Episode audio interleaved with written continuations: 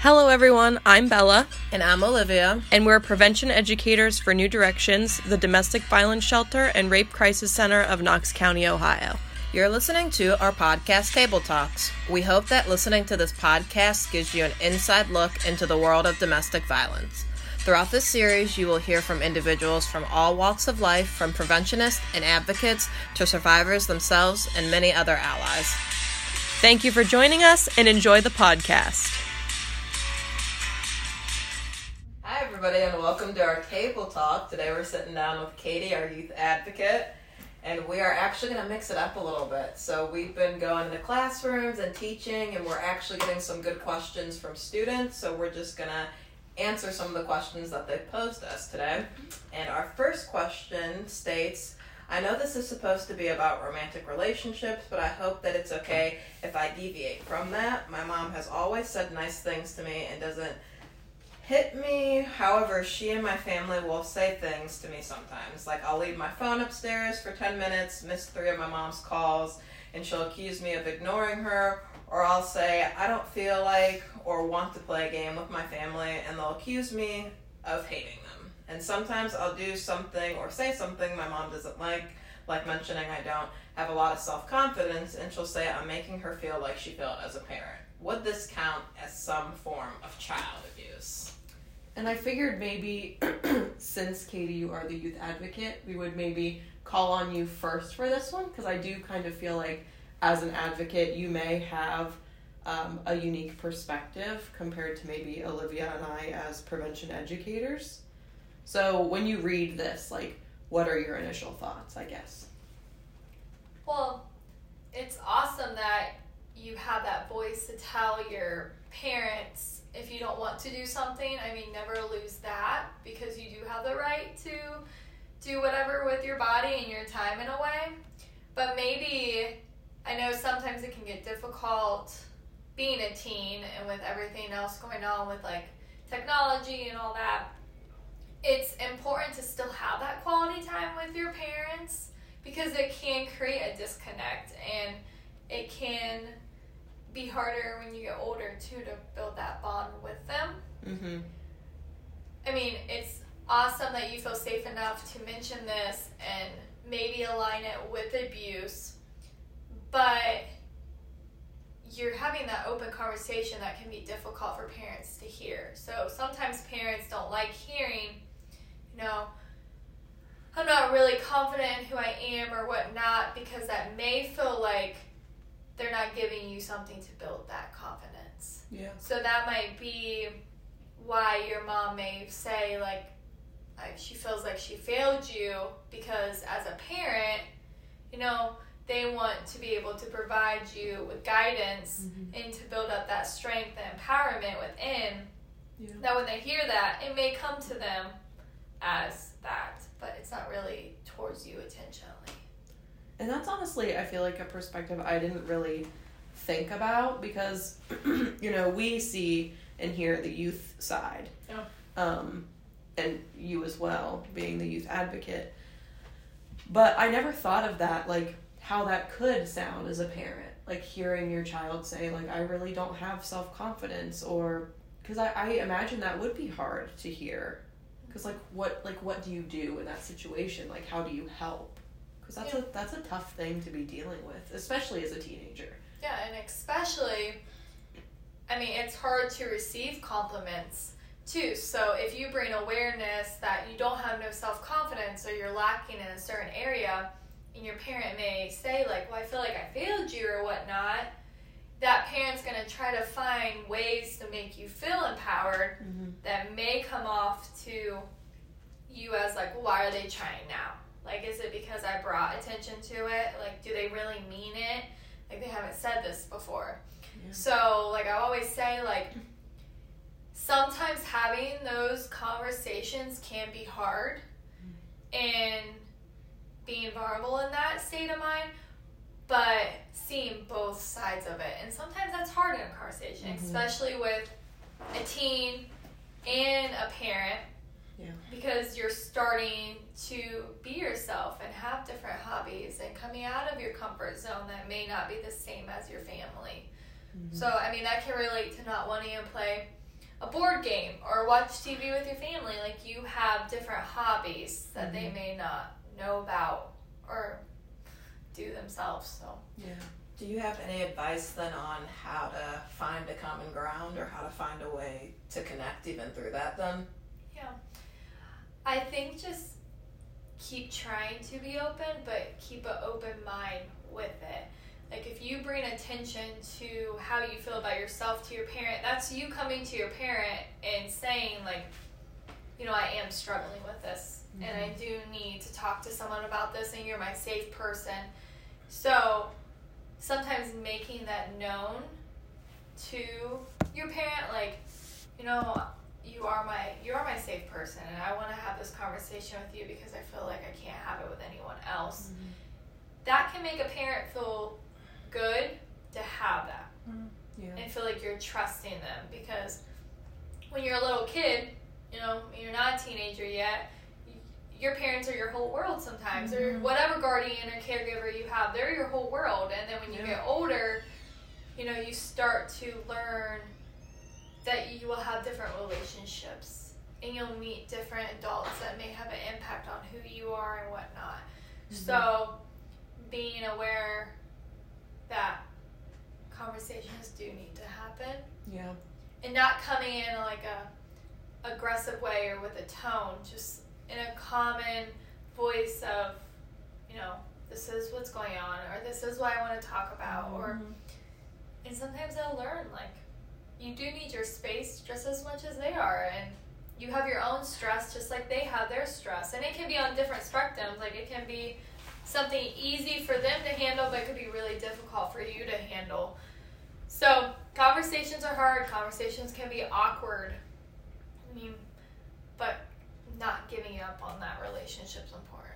Yeah. And I think that's something, well, I don't think, I know that's something that we, excuse me, really talk about when we are in the classes. yeah And I think sometimes when, when we go in and, and we're talking about healthy relationships, because this even says, I know this is supposed to be about romantic relationships. It's not. Hmm. A relationship is a relationship, no matter if it's a romantic relationship, a friendship, or a family relationship.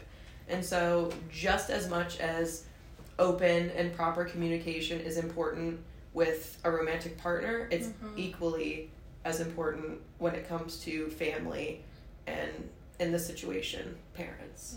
yeah we learn what we want in relationships by our closest relationships too Yeah. So teens are very observant and they observe relationships that their parents may have or with even their friends or whatnot. Mhm. So, I mean, we learn our boundaries and whatnot by what we see and hear. Mm-hmm.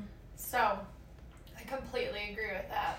And going off of that too, a relationship is a work in progress. And I think sometimes that can be the hardest thing because something that may have worked last week may not work this week, whether that Mhm. because of the circumstances or the situation or maybe even how youth are feeling or how parents are feeling in the moment. So just really trying to look at people for who they are but also seeing what's happening in the moment too and being intentional in the moment can help with that open and honest communication. Yeah. Yeah.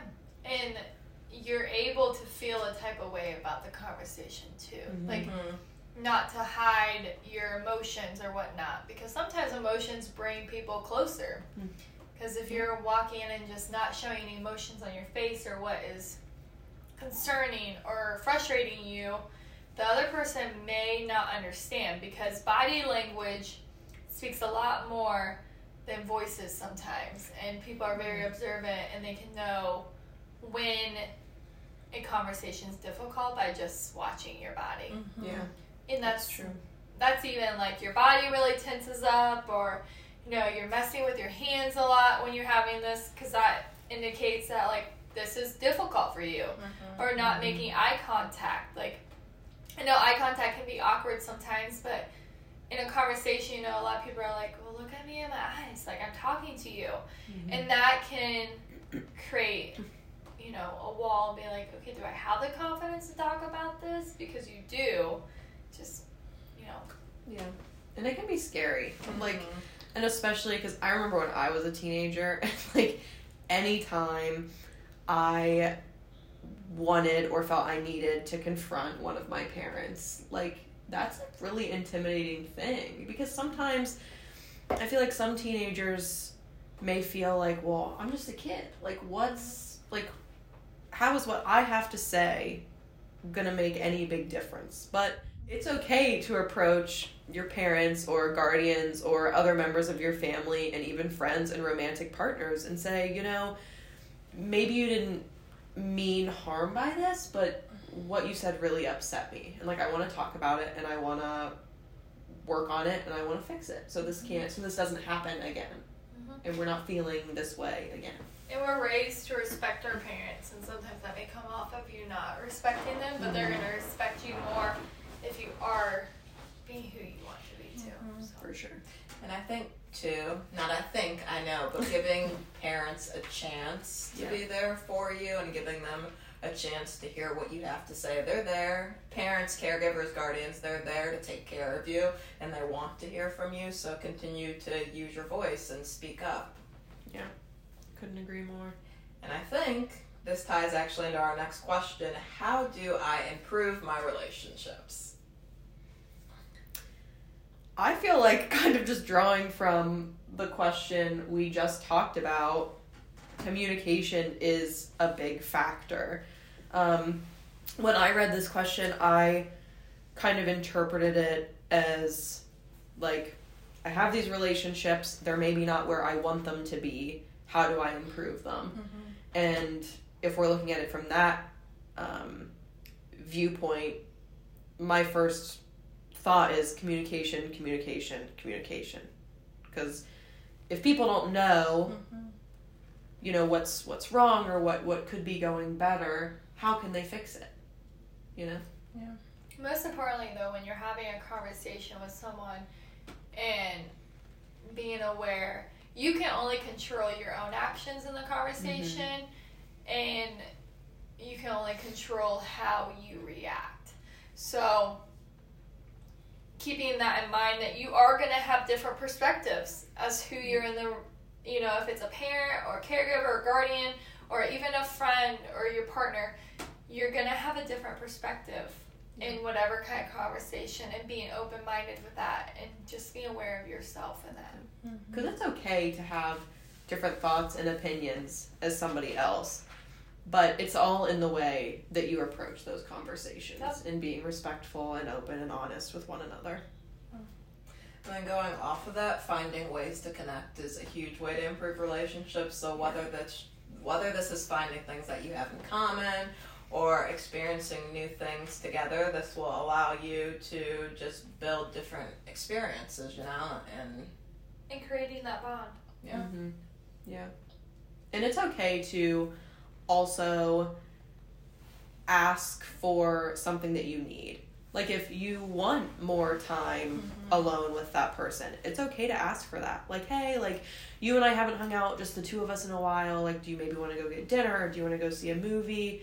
Um, I know things are maybe a little bit different right now, but um, or even asking like, hey, I just need some space for a while to get my thoughts in order, to just you know focus on myself. So in relationships, it is totally okay to ask whoever that person is for things that you need, no matter what that may be. Our next question is how do you tell someone about being harmed and how not to be scared? Well, starting off with this question, it's important to find or identify a trusted adult. And by doing so, one, you're going to feel more comfortable when you're speaking about what you've experienced, but also, two, finding that trusted adult that's there to help you will help to guide you to the right resources or mm-hmm. to the right person that you need to talk to in order to get help. And you know that feeling of being scared, it's hard because that might not go away. And it's okay to be scared. Yeah. the, like when we're talking about you know we get these questions when we're talking about um, power-based personal violence and these are some scary situations and so these feelings of being scared are totally normal And to also go off that, knowing that you did nothing wrong. And that going to go and telling your safe person that it's not you that did something wrong. You're trying to just get help with it. for sure. And then also, um, we kind of put these two questions together because we thought they were closely related.